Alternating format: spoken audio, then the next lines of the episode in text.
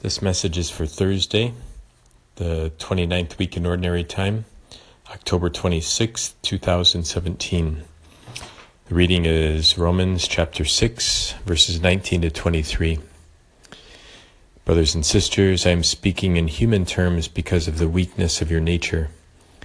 For just as you presented the parts of your bodies as slaves to impurity and to lawlessness for lawlessness, so now present them as slaves to righteousness for sanctification.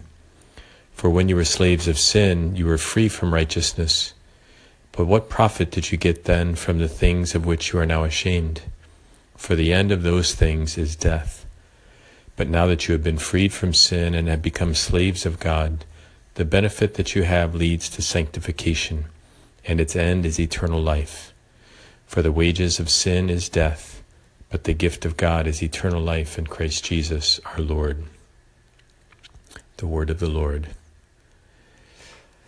My friends, sometimes we need to be shocked into changing our behavior.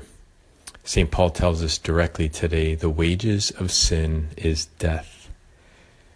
Do I realize how damaging sin can be in my life?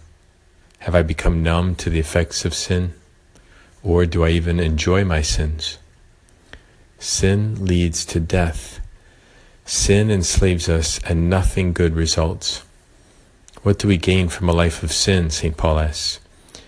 We may experience some temporary pleasure, but sin always leads to misery and eternal death. Shame follows our sin, and so to fill the void in our hearts, we sin again. There's, there's a downward spiral, and we've all been in this pattern, and it's a pattern that the evil one wants to develop in us. Have I ignored the effects of sin in my life? If so, the Lord and St. Paul, they're trying to wake us up today. The good news is that Jesus died on the cross to free us from a life of sin.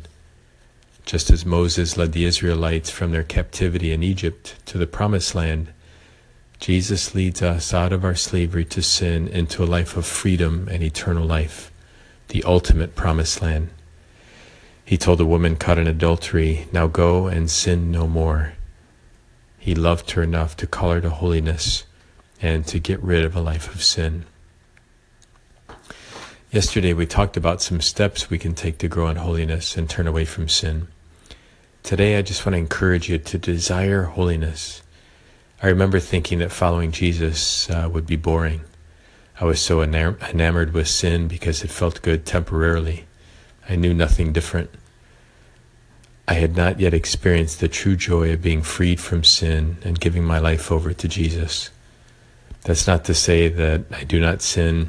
You know, I'm still a sinner. However, I'm not enslaved as I once was. The world offers nothing like Jesus offers us.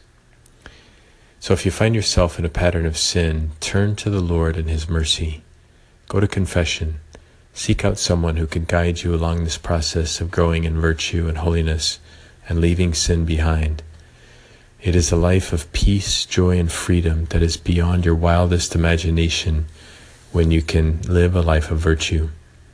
This is what God created us for righteousness and heaven. We were made to be holy as our Heavenly Father is holy. Don't wait, my friends. Begin today the process of leaving sin behind. Sin leads to sadness and the death of our soul.